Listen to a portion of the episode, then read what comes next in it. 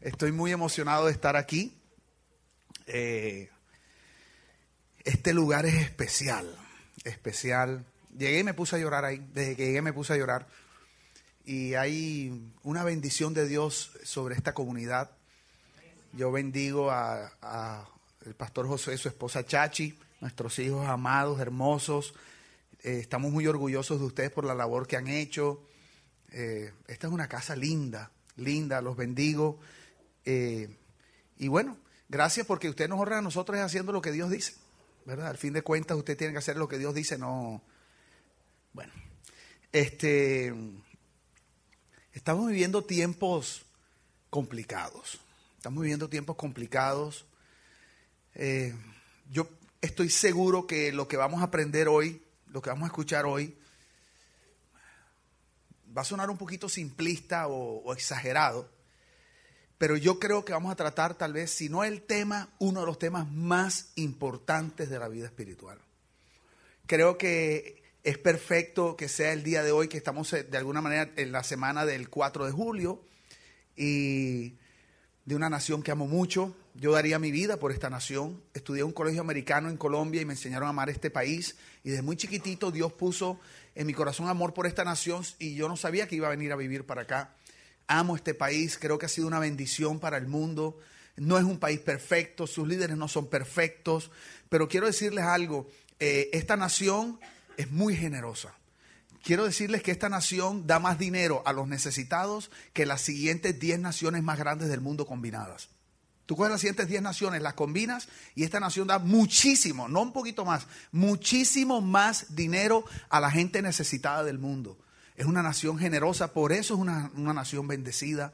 Eh, y nosotros deberíamos permanentemente estar con nuestra boca bendiciendo esta nación, no estarnos quejando. Nosotros somos, eh, Dios nos bendijo a eh, una nación que nos ha abrazado y nos ha, nos ha dado la bienvenida, tal vez algunos mejor que a otros pudiera ser, pero, pero esto es una nación donde fue creada para salir adelante. Aquí el que estudia, el disciplinado, el que trabaja, sale adelante y yo bendigo a los Estados Unidos de Norteamérica, bendigo a sus líderes, bendigo, eh, no importa si piensa igual que mí, no, eso no tiene que ver. La Biblia dice que tenemos que orar por los líderes de esta nación. Y yo bendigo al presidente Barack Obama, bendigo a su esposa, bendigo a su familia, el Congreso, cada persona que está en gobierno, los bendigo eh, por, por atreverse a dirigir una nación tan grande y que no debe ser fácil. Así que estoy feliz de estar aquí. Voy a traer un tema, Pastor Josué, que nunca has escuchado antes. Cuando comience a tocarlo, tú vas a creer que lo has escuchado, pero es un engaño, no lo has escuchado. Yo estoy convencido 100% que la razón por la cual la sociedad y el mundo están como están es por la falta de paternidad. Estoy convencido 100% y creo que a medida que veamos y oigamos la enseñanza, vamos a entender por qué la falta de paternidad es la razón número uno por la cual el mundo está como está hoy en día.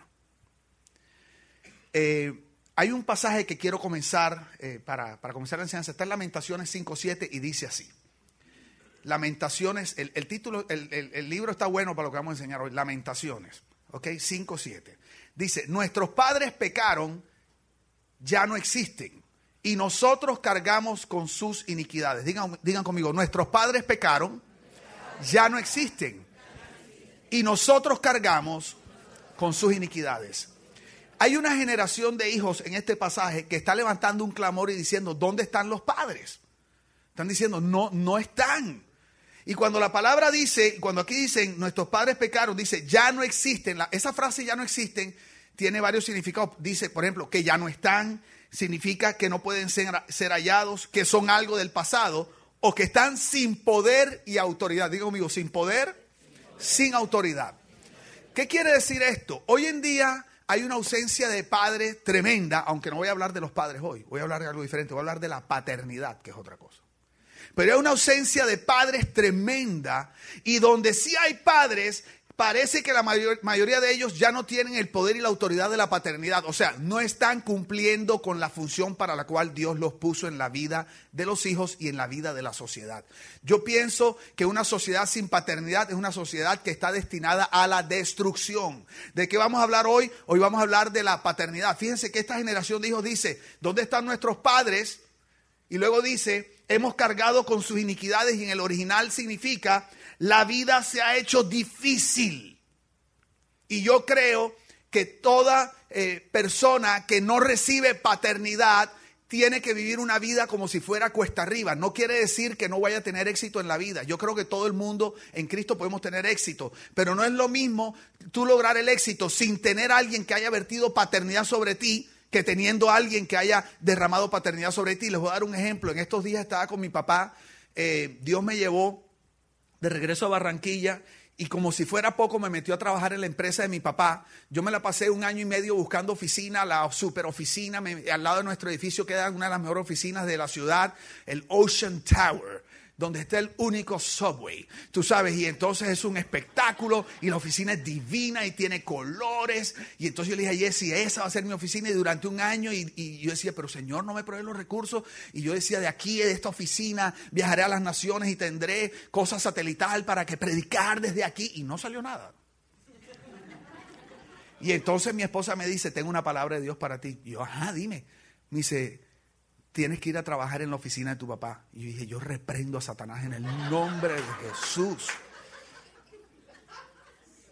Oye, y me ha dado una como una ira por dentro. ¿Saben por qué? Porque yo sabía que era verdad. y mira, me tomó como un mes tomar la decisión. Hasta que llegué a la oficina de mi papá, no es muy bonita, pero mi papá tiene una empresa chévere, una oficina, y no solo en la empresa, en la oficina de mi papá. Todas las mañanas, todas las mañanas nos vemos la cara así. Y yo llegaba, buenos días, buenos días, mijo, cuatro horas. Papi, me voy a almorzar, chao, mijo, en la tarde. Hola, papi, buenas tardes, mijo. Me voy para la casa, chao, mijo. Y así fue durante varios días. Y en estos días Dios ha venido haciendo algo lindo en la relación y entonces me lleva a conocer a alguien y es alguien que mi papá es una persona relativamente conocida allá y entonces me lleva de una persona de gobierno importante y yo estaba al lado y yo cuando estoy con mi papá yo soy bien respetuoso. Y entonces yo al ladito así, yo me pongo atrás. Y entonces mi papá, hola, hola, José Víctor, ¿cómo estás? Muy bien, tal. Y papá dice, mira, te presento a mi hijo. Entonces, como era mi papá el que me estaba presentando, el hombre enseguida volteó y me dijo, hola, ¿cómo está mi hijo? Le digo, José Víctor Dugan Jr., le digo. Me dice, ay, qué bueno, mi hijo. Entonces, mi papá, mira, él me va a estar ayudando con la empresa, quiero que cuando él te llame, quiero que le pongas tantas. Listo, ¿cómo no? Y al día siguiente lo llamé, eh, por favor, con el señor tal, de parte de quién, José Víctor Duán Jr. Eh, un momentico, hola José, ¿cómo estás? Claro, vente para acá. Mira, esa relación que tomó un segundo realizarla fue porque yo tuve un padre que me introdujo a esa persona. Si yo no hubiera tenido un padre que me introdujera, probablemente me hubiera tomado años poder llegar a tener esa confianza con esa persona. Las personas que no tienen una paternidad sobre su vida, les toca esforzarse mucho para salir adelante. Digan conmigo paternidad. Hoy les voy a definir lo que es la paternidad. Te vas a ir para atrás con esto. Te va a gustar mucho la enseñanza. Y vas a ver por qué tiene que ver con el 4 de julio. Paternidad. ¿Qué es la paternidad? Fíjense que en los tiempos antiguos, yo reprendo ese reloj en el nombre de Jesús. En los tiempos antiguos, solo dije en voz alta lo que llevo pensando 10 minutos. ¿Ok? En los tiempos antiguos, esto de paternidad no es lo que significa hoy paternidad. En la antigüedad, paternidad no tenía que ver con algo biológico, no tenía que ver con procreación o con engendrar hijos. En los tiempos antiguos, la paternidad era un concepto que no estaba ligado a engendrar y a procrear hijos. Les voy a dar una definición y por favor, mujeres apunten, porque yo sé que los hombres no apuntan nada. Mujeres apunten y después eh, se lo compartes a tu esposo. Quiero que, quiero que escriban esta definición y luego se las voy a explicar. ¿ok? Paternidad es, esta es, la, esta es la definición. Paternidad es una filiación de carácter simbólico y jurídico. Digo, amigo, paternidad es una filiación de carácter simbólico y jurídico. Ok. Digan conmigo, filiación Ok, la palabra filiación tiene que ver con relación, no tiene que ver con procrear o engendrar. En la antigüedad, cuando se hablaba de paternidad, se hablaba de una relación que había entre dos personas donde una tomaba el rol de padre y otra tomaba el rol de hijo. Qué inteligente esta iglesia. Y por eso se llama filiación, porque la palabra fili es la palabra hijo. Entonces, la palabra filiación, que define lo que es paternidad en la antigüedad, bíblicamente implica una relación donde no necesariamente tiene que haber, eh, o sea, no necesariamente ese hijo es el hijo biológico de este papá, sino que por compromiso se genera una relación y esa relación, uno de ellos toma el rol de padre, otro toma el rol de hijo y empieza un intercambio donde el que ejerce la paternidad empieza a verter una autoridad y un poder que se llama paternidad sobre esa otra persona que toma el rol de hijo. Pregúntame, ¿estoy haciendo entender? Entonces, vamos a ir profundizando en esto. Nunca se les va a olvidar esta enseñanza. Entonces, miren qué tremendo. Paternidad filiación. Entonces, esta paternidad, que es esta relación íntima de alguien que toma el rol de padre con alguien que toma el rol de hijo, que lo voy a repetir 10 mil millones de veces en la enseñanza, que no tiene que ver con engendrar ni con procrear, sino con la relación. ¿Qué quiero decir? Que tú puedes tener hijo y ese hijo no tener paternidad. O que alguien puede no ser tu hijo y recibir tu paternidad. Entonces, esa paternidad dice, esa filiación, esa relación dice de carácter simbólico. Digan conmigo, simbólico. Simbólico no es lo que nosotros entendemos por simbólico como que, tú sabes, como que aparenta algo. No, la palabra simbólico es que representa algo. O sea que cuando tú ves esa relación entre esas dos personas, hay algo que se hace evidente. ¿Qué se hace evidente? Dos cosas en la, en la definición bíblica. Primero, digan conmigo, procedencia y luego digan dependencia. Entonces, fíjate, cuando hay una relación de paternidad y hay esa filiación, cuando tú ves esa relación entre esas dos personas, tú sabes de dónde procede el hijo. Se puede ver con claridad cuál es su origen. Tú sabes que no salió de la nada y no hablo biológicamente. Hay unos rasgos, hay, hay, hay algo en esa relación que permite que el hijo, cuando tú lo ves, tú dices, ese es un hijo de fulano de tal. La persona que no ha recibido paternidad, tú no sabes de dónde viene. No tiene procedencia. Y eso es algo muy complicado porque cuando tú no conoces tu origen, usualmente tú no tienes un destino. Porque lo que marca tu destino es tu origen. Segundo, digan conmigo, dependencia. Dependencia significa que tú no estás solo. Dependencia significa que cuando la gente ve a ese hijo, ellos saben que no está solo y que hay alguien que lo respalda. Es necesario que les explique todo esto para que luego entendamos la enseñanza. Les voy a dar un ejemplo. Una, cuando yo tenía como seis o siete años, por alguna razón yo pensaba que yo dibujaba divino y yo dibujaba horrible. O sea, miren, yo he visto mis cuadernos de chiquito y es espantoso. Yo creo que todos los niños que yo conozco pintan más lindo que yo. Pero yo no sé por qué yo pensaba que pintaba súper lindo. Entonces había un concurso de pintura en una universidad en Barranquilla y mi mamá me llevó, yo no sé si que mi mamá con los ojos de madre pensaba que yo también pintaba lindo. Entonces me llevaron al concurso de pintura y yo recuerdo que había un niñito un poquito más grande que yo y entonces el, niñito comenzó con lo que hoy comúnmente se llama como bullying. Ese fue mi primer sufrimiento de bullying. En Colombia le dicen matoneo. Y entonces el niñito empezó a molestarme porque era más grandecito.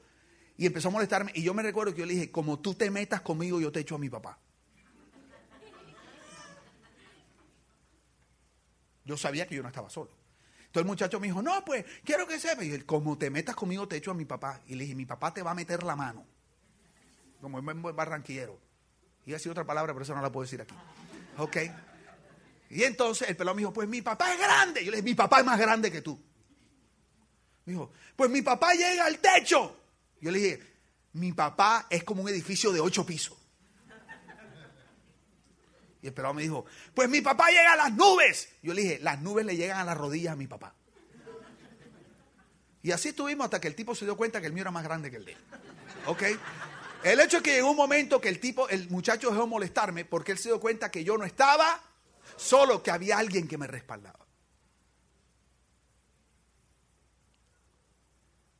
Si ves, la paternidad es una relación que representa y se puede ver evidentemente de dónde viene la persona, cuál es su origen y que no está solo, que hay alguien que lo respalda. ¿Estamos claros hasta ahí? Y para terminar esta definición y poder predicar, dice que es de carácter jurídico, digan conmigo jurídico. ¿Qué significa jurídico? Que tiene que ver con las leyes. O sea que la paternidad no es un asunto porque sí, sino que delante de Dios es un asunto legal. La paternidad es algo que tiene que ver con la corte legal del cielo. ¿Por qué es legal? Porque cuando se habla de paternidad, y en los tiempos antiguos se habla de paternidad, implicaba una autoridad, implicaba una función de provisión, inclusive implicaba el nombre, algo nominal. O sea, yo soy Dugán porque mi papá es Dugán, y por eso mis hijos son Dugán. Pero lo más tremendo bueno, implicaba educación, los padres en paternidad, implica edificar a tu hijo, implica, por eso instruye al niño en su camino. Entonces, ¿qué quiero decirte? Paternidad es una relación donde se representa el origen de esa persona, de quién depende, quién lo respalda, y es algo de carácter jurídico, porque legalmente el que toma el rol del padre está obligado legalmente delante de Dios a hacer algo con ese hijo. Implica educación y todo eso, pero lo más importante, escúcheme, cuando hay paternidad existe algo que legalmente se llama patrimonio. ¿Cómo se llama? Una vez más. Patrimonio. ¿De dónde viene la palabra patri? Pater. El patrimonio es algo que legalmente los hijos tienen derecho y los padres están obligados, no es opcional. Los padres estamos obligados a dejar un legado, un patrimonio a los hijos. Miren, esto de la paternidad es algo tan tremendo. Y para Dios es tan importante que Él escogió llamarse padre. Y Jesús cuando vino siendo Dios prefirió llamarse hijo. Y Jesús, además de venir a salvarnos, vino a reconciliarnos con Dios para poder recibir la paternidad de Dios. Para Dios la paternidad es esencial, pero nosotros, como hacemos siempre los seres humanos, todo lo vamos distorsionando. Les voy a dar un ejemplo de cómo se distorsiona la paternidad. Por ejemplo, la adopción. Le voy a explicar cómo era la adopción antes. Entendí, una pregunta, ¿hemos entendido lo que es paternidad? Entonces, entendiendo eso, quiero que vean cómo era la adopción. La adopción es que en la antigüedad una persona venía, por ejemplo, caminando o conocía a alguien, conocía un hijo, un hijo no, un joven, un niño que no tenía paternidad, que no tenía herencia, que estaba solo en la vida o lo que fuera. Y esta persona, entendiendo el concepto de paternidad y entendiendo que es muy difícil que un ser humano salga adelante solo en la vida, el que tomaba el rol del padre tomaba la decisión de adoptar al otro, pero la función o el objetivo era, quiero adoptarte porque quiero tener el derecho legal para derramar sobre ti la paternidad. Quiero que cuando la gente te vea sepan que no estás solo. Quiero que cuando la gente te vea y quiero que tú entiendas que tú tienes quien te respalda, que tú no estás solo. Y quiero que la gente sepa de dónde vienes, que tú no viniste de la nada. Entonces yo, por amor a ti y entendiendo la importancia en la vida de un ser humano, que es tener esa paternidad, yo escojo adoptarte para poder bendecirte y darte mi paternidad para que tú salgas adelante en la vida. Pero hoy en día es al revés. Fíjense que la paternidad era una decisión de los padres o de un padre para bendecir al hijo. Hoy en día es al revés. Hoy en día es voy a adoptar porque es que quiero tener un hijo para yo ser feliz. O sea, todo se ha dado la vuelta. Entonces ahora usamos a los hijos porque eso me completa a mí. Pregunta, ¿me estoy haciendo entender? Vamos a predicar. ¿Por qué para Dios es importante la paternidad? Esta es la predicación. Quiero que leamos unos pasajes. Leamos unos pasajes. Salmo 33, 11. Comencemos a enseñar. Salmo 33, 11 dice, vamos a ver por qué, o sea, ya definí paternidad, ya vimos que no es biológico, no es engendrar, no es procrear, es una relación que representa la procedencia, representa dependencia, que la persona no está sola, donde el toma el rol de padre vierte ese poder, esa autoridad llamada paternidad, y esa persona ahora tiene la capacidad y el respaldo para salir adelante en la vida, es algo legal, y esa paternidad le da el derecho a ese hijo de recibir algo que se llama patrimonio, que es ese paquete y esa bendición que viene en la paternidad. ¿Estamos claros hasta ahí? que ¿Por qué para Dios es importante? Salmo 33, 11. Dice, el consejo del Señor permanece para siempre. Los designios o los propósitos de su corazón de generación en generación. Los propósitos de Dios van de generación en... ¿Cómo se pasan los propósitos de Dios? Generacionalmente. Los propósitos de Dios son eternos. Los propósitos de Dios no cambian. Por eso si tú quieres conocer los propósitos de Dios, primero tienes que conocer a Dios. Por eso es importante que venga a un lugar como este donde te enseñan a conocer a Dios. Pero además de conocer a Dios, tienes que conocer, ir en la palabra de Dios donde están sus propósitos. Debes ir al original, desde el Génesis, donde tú puedes ver, donde están plasmados los propósitos y los anhelos de Dios para ti y para mí. Por ejemplo, en Génesis tú te das cuenta que el anhelo de Dios siempre ha sido bendecirnos. Di conmigo, el anhelo de mi Padre es bendecirme. ¿Cuál es el anhelo de Dios? Es bendecir. En Jeremías dice, yo sé los planes que tengo para ti. Son planes de bienestar. Dice, no de calamidad. Para darte un fin y una esperanza. Entonces Dios quiere bendecirte. Esa palabra bienestar del hebreo shalom, shalom, doblemente shalom. Un solo shalom significa buena salud, significa paz, significa alegría, significa gozo y significa prosperidad integral. Todo eso significa un shalom. ¿Qué significará dos shalom? Imagínate. Dos veces. O sea, yo quiero que tú notes que el corazón de tu Padre siempre ha sido bendecirte. El corazón del Padre Celestial es bendecir a su creación. Él es un Padre que bendice. Si ustedes siendo malos saben dar buenas dádivas a sus hijos, ¿cuánto más yo? Ese es el propósito de Dios. Y el propósito de Dios es bendecirnos, bendecirnos con una relación, bendecirnos, prosperar, salir adelante, poder establecer su reino, disfrutar una vida de éxito, una vida eh, significativa. O sea, son tantas cosas. Y dice que sus propósitos, esos propósitos van de generación en... Muy bien. Quiero que veamos otra cosa. Éxodo 3:15. Dijo además Dios a Moisés.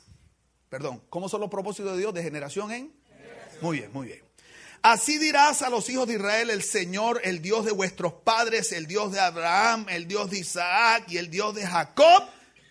Pregunta, ¿qué está haciendo Dios? Enumerando las qué? Generaciones de padre en padre. ¿Sí se dan cuenta? mire, así le dirás a ellos lo mismo que le dije a Abraham, a Jacob, a Isaac, a Jacob. Ahora quiero que se lo. Ahí tú ves, vas viendo cómo Dios opera generacionalmente. Y dice, el Dios de Jacob me ha enviado a vosotros. Este es mi nombre para siempre y con él se hará memoria de mí de generación en... Porque los propósitos de Dios van de generación en... Ok, sigamos. Salmo 78.1 dice, escucha pueblo mío mi, enseñanza, inclina tu oído a las palabras de mi boca.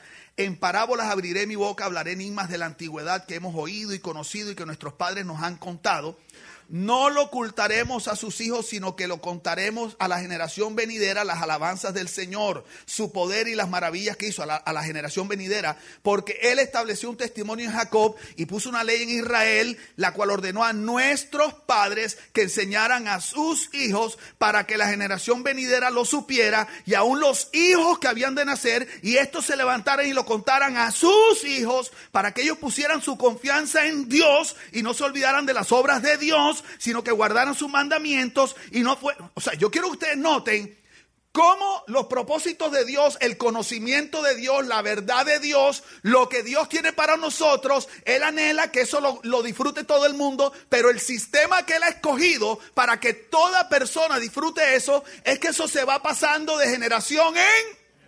Pregunta, ¿me estoy haciendo entender? Escúcheme, escúcheme. La herramienta que Dios usa para que sus propósitos pasen de una generación a otra se llama paternidad. Te lo voy a volver a decir. Por alguna razón, Dios, el Padre de los cielos, que quiere bendecir a todas las generaciones y Él quiere que el propósito que está en, desde que Él creó la tierra en Adán y Eva, Él quiere que cuando Él vuelva otra vez y se cierre este paréntesis terrenal eh, cronológico de la creación de Dios, Él quiere que ese propósito haya, se haya preservado hasta la última generación, porque ese es su anhelo, porque sus propósitos van de generación en generación y son eternos. La manera como Él escogió para garantizarse que ese propósito, esa bendición, ese shalom, shalom, ese patrimonio, vaya de una generación a otra, es a través de la... Eso quiere decir que si no hay paternidad, no se transfieren los propósitos de Dios. Y en ese paquete llamado patrimonio, que lo único que lo puede dar a una generación a la otra es la paternidad. Eso que se llama patrimonio, esa herencia. Ahí está incluido quién es Dios. Porque fíjate, y lo vimos, la verdad acerca de Dios. Cuando una generación no conoce a Dios es porque no recibió el patrimonio de la anterior generación. Ahí está incluido qué quiere Dios para nosotros. Ahí está incluido, ojo, cómo piensa Dios, qué dice Dios del matrimonio, qué dice Dios de las relaciones, qué dice Dios de las amistades, qué dice Dios de las finanzas, qué dice Dios de los necesitados, qué dice Dios de la sociedad, cómo debe funcionar una sociedad. O sea, todos los diseños de Dios para que nosotros podamos vivir su shalom, porque quiero que entiendas que nadie puede tener la bendición de Dios si no tiene los diseños de Dios. Tú no puedes separar la manera de pensar de Dios de la bendición de Dios. Si tú quieres la bendición de Dios, necesitas las formas de Dios. Entonces, todo eso, toda esa instrucción, todos esos diseños, esa manera de pensar, todo ese paquete Está ahí en el patrimonio, ahí están sus propósitos, cómo te quiere usar, qué planes tiene para ti, qué planes tiene para tus hijos, cuál es el mejor trabajo para ti, cómo te diseñó, cuáles son tus dones, cuáles son tus talentos. O sea, todo, todo, todo, todo está en eso que se llama patrimonio. Y la única manera de que ese patrimonio llegue a tu vida es si alguien te ofrece paternidad. Y no tiene que ser tu papá. Pregunta, ¿me estoy haciendo entender? Yo estoy convencido que el mundo está como está por falta de paternidad. Yo pienso que lo ideal es que sea papá. Pero puede ser alguien que no es papá. Por ejemplo, el ejemplo que yo he puesto con mi hijo Max, mi primer hijo negro.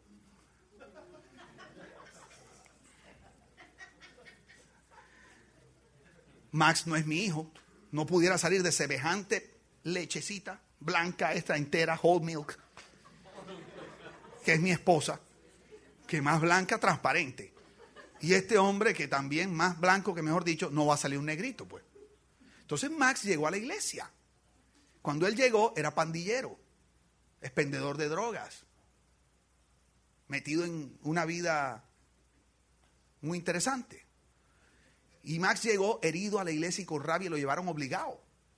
Porque su mamá acababa de morir teniendo, dando a luz a su hermanito. Y su papá estaba preso. Entonces el hombre estaba con Dios, pero iracundo. Y lo llevan de una iglesia. Imagínate, el, el lugar que él menos quería estar. Y cuando él llega, me acuerdo que tenía un tatuaje aquí que decía negro. Dice negro aquí con la vida se ha, engordado con los años. Y ahora dice negro. ¿De verdad? ¿De verdad? ¿No es mentira? Así como se estiran las cicatrices, así se estiró. Negro.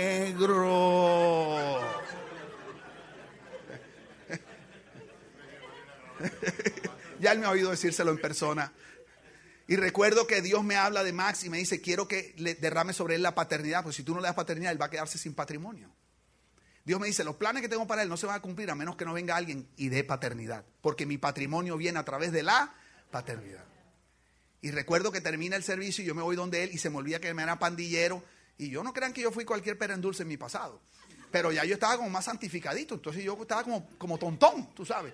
Y se me olvidó y vengo y lo agarro así. Cuando lo agarro así, el tipo se me voltea y se me cuadra y me iba, me iba a, meter un puño. Y ya yo me cuadré también. yo digo, manso pero no menso. Y entonces el tipo me hace así, le digo, ey, ey, espera, espera. Y entonces le digo, Dios me habló de ti, esto y esto, y me dijo que a ti lo que te hace falta es paternidad. Y el tipo, un tipo rudo, me miraba así. Le dije, y Dios me dijo que por este tiempo tú vas a ser como un hijo para mí. Y yo decido, como les hablo ahorita, o sea, es como entrar en una adopción. Y era legal porque Dios me había dicho que me lo había entregado.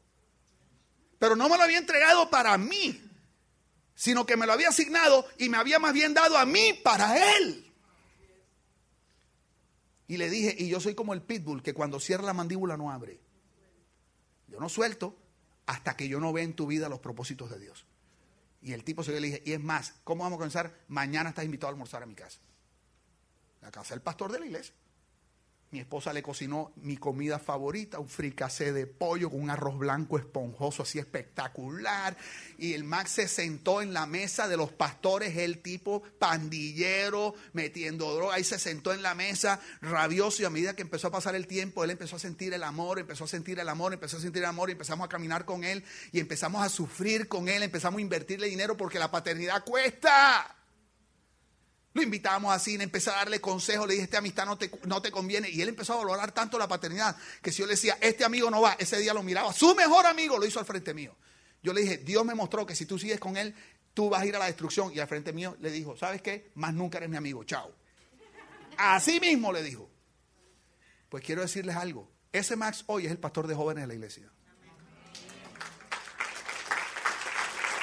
Quiero decirte algo, no es para orgullo mío, pero quiero que entiendas que si yo no escucho la voz de Dios y yo no obedezco y le doy paternidad, Él no tuviera patrimonio. Y parte de su patrimonio es que está sirviendo a Dios, que tiene propósito y Él está cambiando la vida de decenas de jóvenes.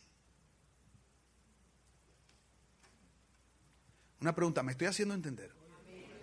Dios tiene cosas grandes. Miren cómo es esto, necesito ayuda de tres personas. Pastor Avero, tú eres perfecto para esto. Ven.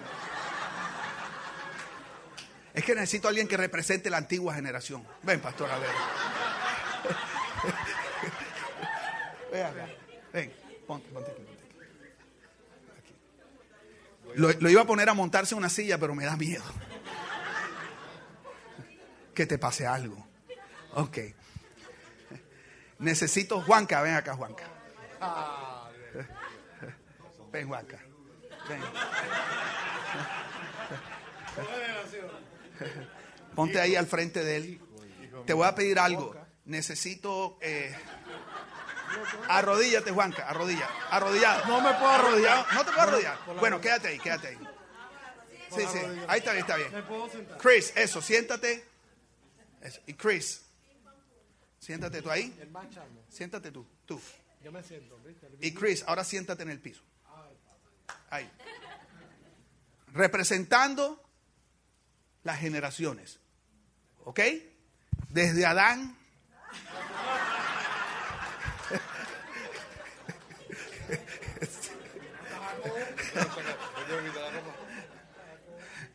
Ese nombre no te conviene. Jacobo es el engañador y tú no. ¿Ok? Hasta la generación de hoy. Pero quiero que vean las generaciones. Escúcheme. Los propósitos de Dios comienzan desde la primera generación y van a llegar hasta la última. Y la manera como se pasan es de generación en... Y la herramienta que Dios usa para pasar ese patrimonio de una generación a otra es la... ¿Estamos claros hasta ahí? Entonces, ¿qué es lo único que Satanás tiene que hacer? Ven para acá, sal. Sal para acá. Quitar esto. En el momento que él rompe una generación y la saca y rompe la paternidad, inmediatamente se daña el plan de Dios. Por eso es que ustedes ven que estamos ante el mayor movimiento de orfandad en la historia de la humanidad. En el año 2002, uno de cada tres hogares tenían papá. Y se calculaba que esos padres pasaban tiempo de calidad cinco minutos con sus hijos al día. Si ves, o sea, ¿dónde están?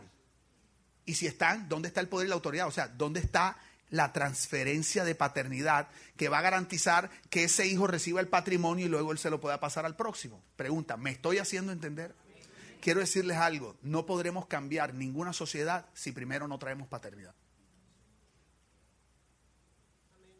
Es imposible. Pastor Josué, tú lo sabes y yo sé que tú sabes eso. Las iglesias no cambian la vida de la gente. Solo Dios cambia la vida de la gente. Pero las iglesias no cambian la vida de la gente. La iglesia te puede mostrar una verdad. Tú estás escuchando y te dices, oye, qué tremendo. Pero si esa verdad no se hace realidad en tu vida, tu vida no va a cambiar. Entonces nosotros no podemos asignarle a la iglesia la responsabilidad de los padres o a los colegios. Porque hay papás que se quedan. No es que yo no sé qué le enseñan en ese colegio. Miren, quiero decirles algo. O en las iglesias. Yo no sé qué le enseñan en esa iglesia. Mira, dos horas de tu niño un domingo no van a revertir todas las horas que pasa de mala paternidad contigo. Hora y media. ¿Verdad que esto es tan moderno esta casa? Hoy en día todo es más rápido. Ya me acabo de acordar que es hora y media porque acabo de ver el reloj.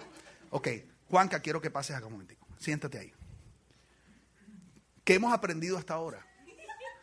Que los propósitos de Dios, ¿cómo son? De generación en... Ok. Y que la manera de pasar esos propósitos a través de la paternidad. Y que cuando tú pasas la paternidad, ahí es como tú, tú le das a tu hijo su qué? Su patrimonio.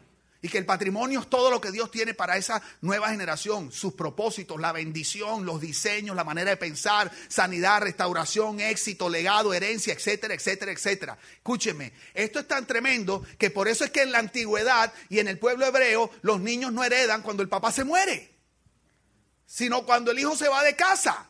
Cuando el hijo se va de casa, el padre le da su herencia, porque la herencia no es lo que un padre le da a un hijo cuando ya el padre no lo va a usar.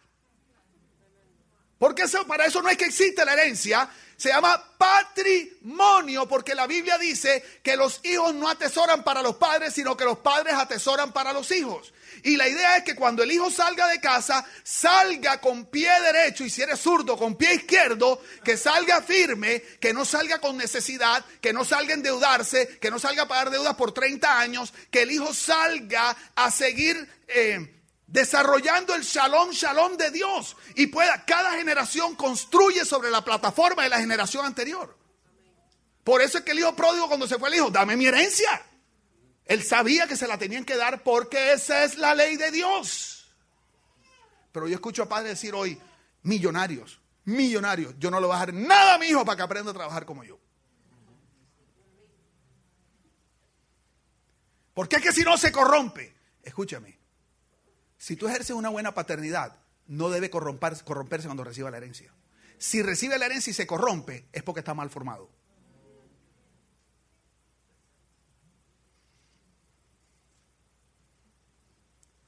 Por eso es que mi herencia a ustedes es en vida. Porque ahora es que tú la necesitas. Imagínate que yo retuviera todo lo que Dios me ha enseñado y tú vengas y te revientes aquí con la iglesia cuando yo llevo años atesorando para que tú no tengas que vivir cosas que yo viví.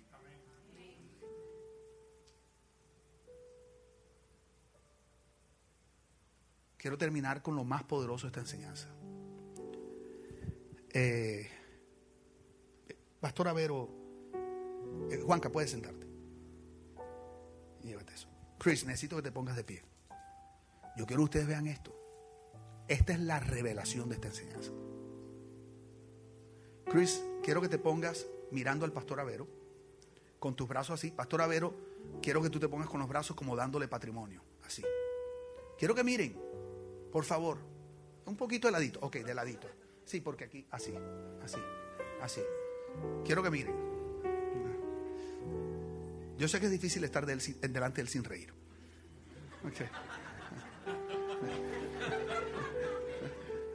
Quiero que miren les voy a mostrar un principio que les va a volar la cabeza. Para que haya paternidad, porque sin paternidad no hay patrimonio. Tú no puedes transferir patrimonio si no hay paternidad. Pero para que haya paternidad se necesitan dos ingredientes. El primero tiene que haber alguien dispuesto a cumplir el rol de, de padre. No tiene que ser el papá biológico. Ojalá fuera el papá biológico. Pero no tiene que ser, porque ya les dije que eso no era lo que se entendía como paternidad antes tiene que haber alguien dispuesto a, primero a dar, pero una paternidad conforme al modelo de quién? De Dios.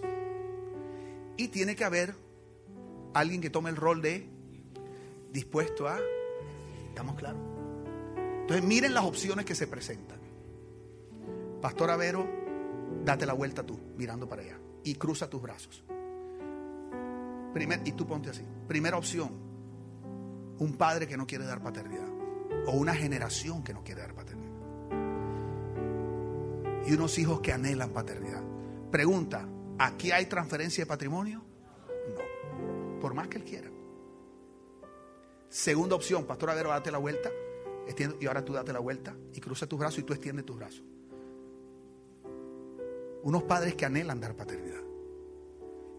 Y una generación que no honra esa paternidad. Pregunta, ¿aquí hay transferencia de patrimonio? No. Tercera opción, date tú la vuelta y tú quédate así. No, quédate así. Crucen los brazos los dos. Así estamos hoy. La de ahorita donde el padre estaba dando y él, eso, mira, ya eso pasó hace rato. Esta es la condición de la humanidad hoy en día. ¿Dónde están los padres? Se han ido. Pero el problema es que los hijos llevaban tantos años clamando paternidad y están tan heridos que se han rebelado contra los padres. Y estamos viviendo la generación de mayor rebeldía de hijos contra padres.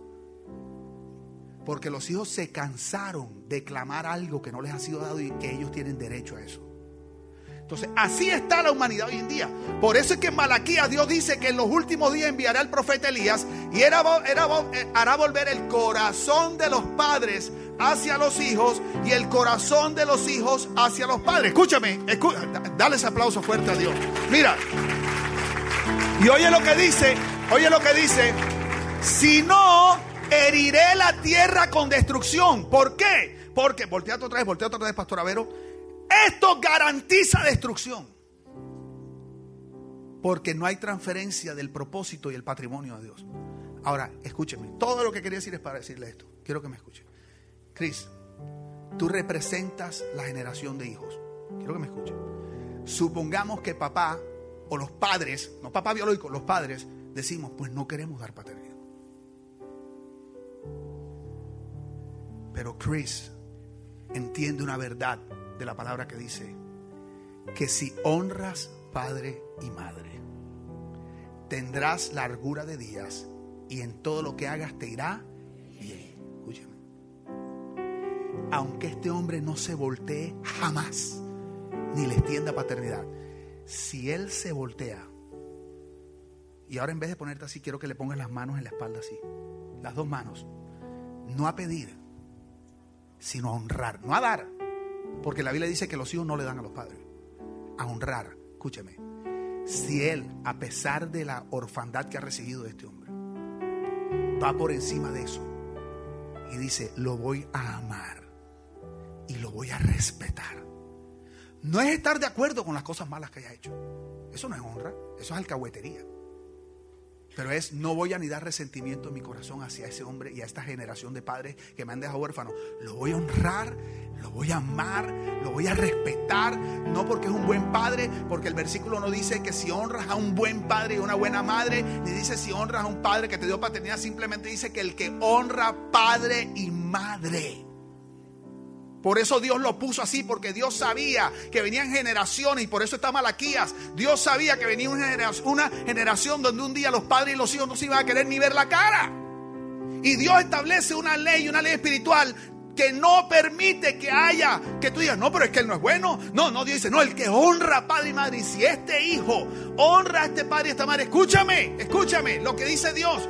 Tú, él no va a cambiar, puede no cambiar nunca. Pero Dios dice, escúchame tengo que honrar el principio en la vida de este joven. Y aunque aquí nunca pase nada, el Padre Celestial abre la ventana del cielo sobre la vida de este joven. Y todo patrimonio al que él tiene derecho y que Dios quiere que él reciba, que le fue negado por una persona o una generación que no supo su responsabilidad ni la cumplió bien, desde el mismo trono celestial le baja el patrimonio directo de Papá Dios a la vida de este hijo. Por eso Dios dice que aunque tu padre y tu madre te abandonaran, con todo yo te recogeré. ¿Qué quiero decirles? Quiero que me escuchen. Quiero que me escuchen. ¿Qué quiero decirles? Que el cambiar el mundo no está en la mano de los padres. ¿Está en la mano de quién?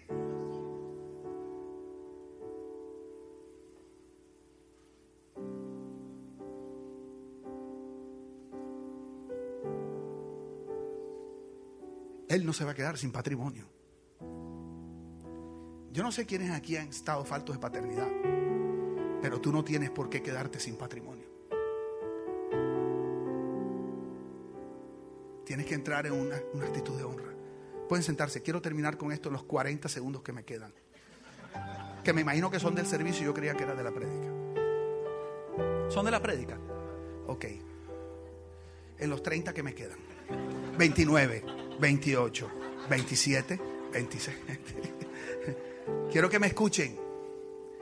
Y entonces, aprendiendo esto, entendí por qué Dios a través de mi profeta me mandó a decir que tenía que entrar en la oficina de mi papá. Y llevo un año y medio ahí. Porque yo me había perdonado con mi papá. Nuestra relación estaba bien. Quiero que escuchen esto.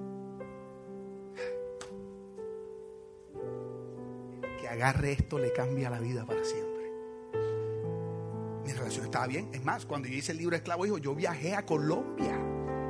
Pagué pasaje y me fui y le dije, voy. Y hablé con mi papá horas, nos perdonamos por la falta de paternidad. Todo, todo. Pero escúcheme, escúcheme, escúcheme. Escúcheme. Di conmigo, había perdón. Di conmigo, había reconciliación. La relación estaba bien. Yo no lo veía, no, bien. Pero ¿sabes qué? Yo no había tomado la decisión de intencionalmente honrarlo.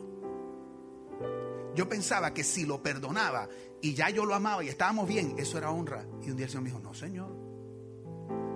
La honra demanda acciones, demanda servicio. O sea, tú tienes que honrar a ese hombre. Y yo le manejo. Yo voy y le sirvo todo el día. Papi, ¿qué quieres? Lo llevo a su diálisis cuando puedo.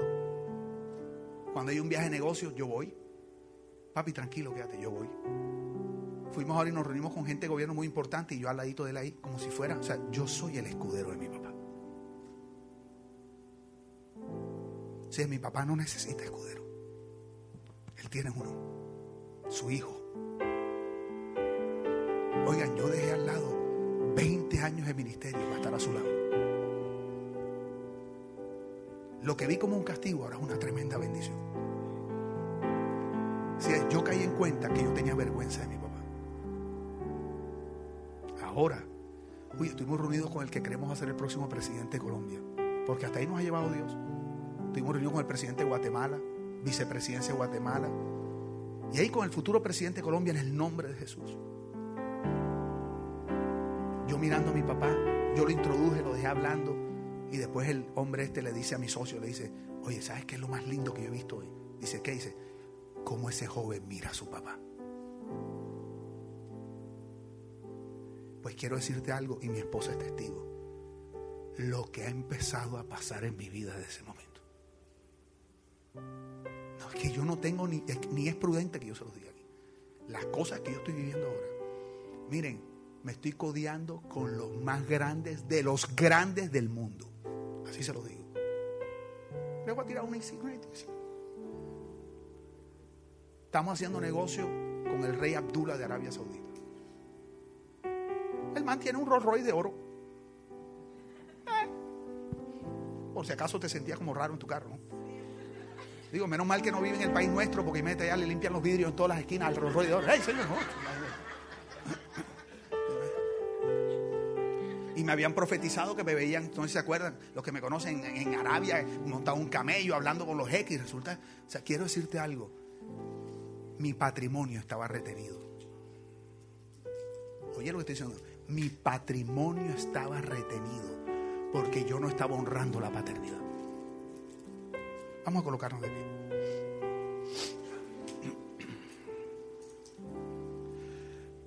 4 de julio. Si queremos bendecir esta nación, tenemos que acabar con la orfandad. Pastor Josué, te quiero dar una instrucción apostólica. Todas las iglesias que han existido en la tierra se han acabado. ¿Tú sabes eso? Ninguna ha permanecido para siempre. ¿Tú sabes por qué? Porque no tienen paternidad. Porque la paternidad es la clave para que los propósitos de Dios no se acaben y sigan de generación en generación. Una iglesia donde no hay paternidad es una iglesia que está condenada a acabarse. Aunque tenga las mejores estructuras. en esta iglesia yo declaro que no va a haber ningún huérfano. Aquí no va a haber nadie que no sea receptor de paternidad. Y le pido a Dios que siga desarrollando en ti y en Chachi, porque esta paternidad es una mezcla de paternidad y maternidad. Y que ustedes puedan modelar paternidad. Lo que viven con Matthew, que son excelentes padres, y con sus hijos espirituales, eso empiece a permear en la congregación, pero una paternidad saludable, no una cosa de control ni nada de eso. Quiero terminar con una oración para irme al aeropuerto. Quiero saber si aquí hay alguien que con humildad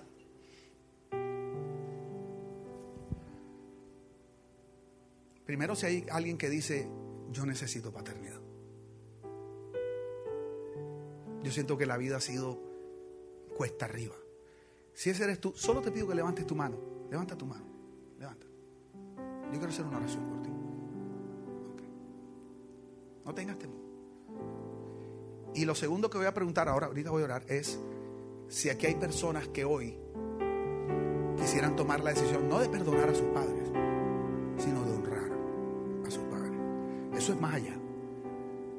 Si ese eres tú, levanta tu mano en alto, yo quiero verla. Aquellos que dicen, yo quiero entrar en una actitud de honra, yo no me voy a perder de mi patrimonio, Señor. Ok, bajen sus manos, cierren sus ojos, yo quiero orar por ustedes. Amado Padre, gracias, Señor. Gracias porque tú eres un buen Padre. Y verdaderamente que aunque nuestro Padre y nuestra Madre nos abandonaran, tú nos recoges, Señor. ¿A cuántos de aquí tú has recogido, mi Dios? Todos. Y qué lindo saber que tienes patrimonio para nosotros, Señor. Tú tienes patrimonio de bendición, mi Dios, de propósito. Tus diseños, tu verdad, tu amor, Señor. Tu palabra que permanece para siempre es tu patrimonio, Señor.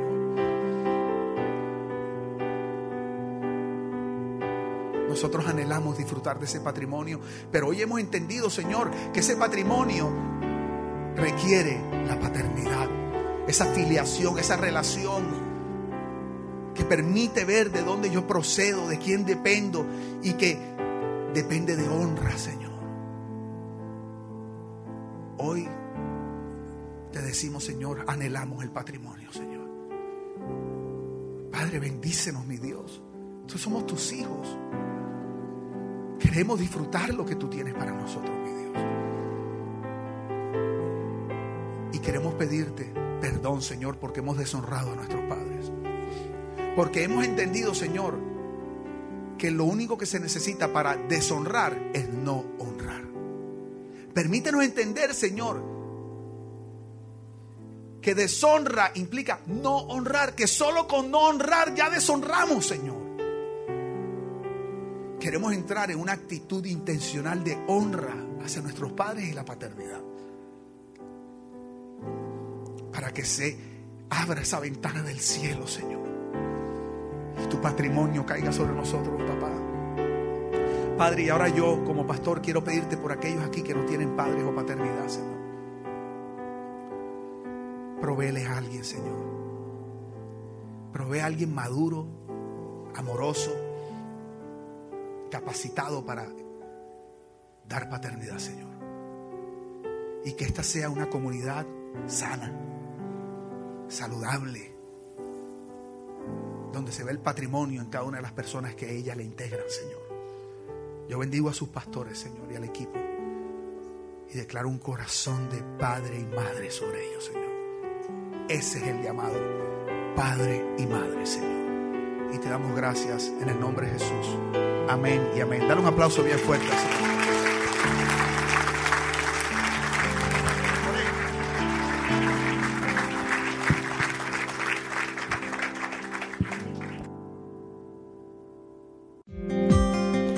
Gracias por escuchar Eclesia Doral Podcast. Para más información acerca de nuestras reuniones y horarios, visita nuestra página web al www.eclesiadoral.org.